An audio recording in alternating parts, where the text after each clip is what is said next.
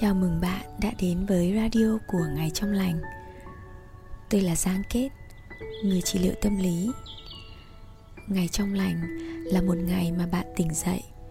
Đơn giản, bạn cảm thấy bình yên, tươi sáng và thật dễ chịu.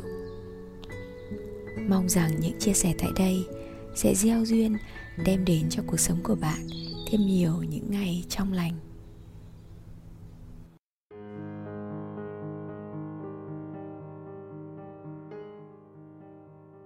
Em chào chị, hiện em đã điều trị bằng thuốc Tây được 10 tháng. Em thấy bệnh có phần thuyên giảm nhưng chưa khỏi hẳn. Em muốn được áp dụng song song với liệu pháp tâm lý được không ạ? Chị có nhận điều trị tại thành phố Hồ Chí Minh không?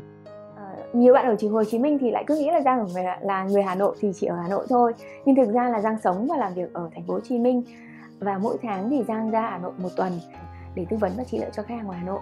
Các bạn thì có thể liên hệ để à, trị liệu ở Hồ Chí Minh và cả Hà Nội nữa.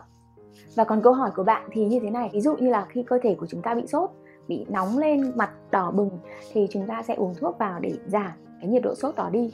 Thì tuy nhiên rằng mình cần phải tìm hiểu được là nguyên nhân tại sao mà mình đã bị sốt như là có thể là lúc nào đó mình đã bị nhiễm lạnh thì mình có thể bị ho rồi bị viêm họng bị à, chảy nước mũi à, rồi sau đó nữa là dần dần có thể dẫn đến viêm amidan rồi sốt đó đơn giản như vậy việc dùng thuốc uh, cho trầm cảm hay là các rối loạn à, tâm lý thì nó giống như việc là mình uống thuốc để giảm sốt.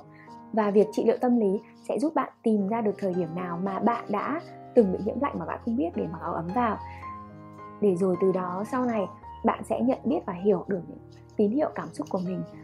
Để biết lúc nào thì mình sẽ nên mặc áo ấm vào nên bảo vệ bản thân mình à, hoặc là có cái cách nào đấy uh, cho nó phù hợp hơn trong cuộc sống của mình đối với giang thì trị liệu tâm lý trong phương pháp của giang là à, cùng bạn tìm ra nguyên nhân gốc là từ đâu tại sao dẫn đến những trạng thái tinh thần như vậy. Và trong quá trình trị liệu thì giang có chia sẻ rất nhiều về kiến thức tâm lý học về các phân tích về trạng thái cảm xúc của bạn để từ đó bạn có thể nhận biết và hiểu được những cảm giác của mình các tín hiệu về cảm xúc của mình.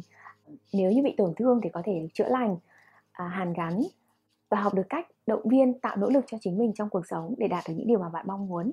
Chúc bạn à, những điều tốt lành phía trước.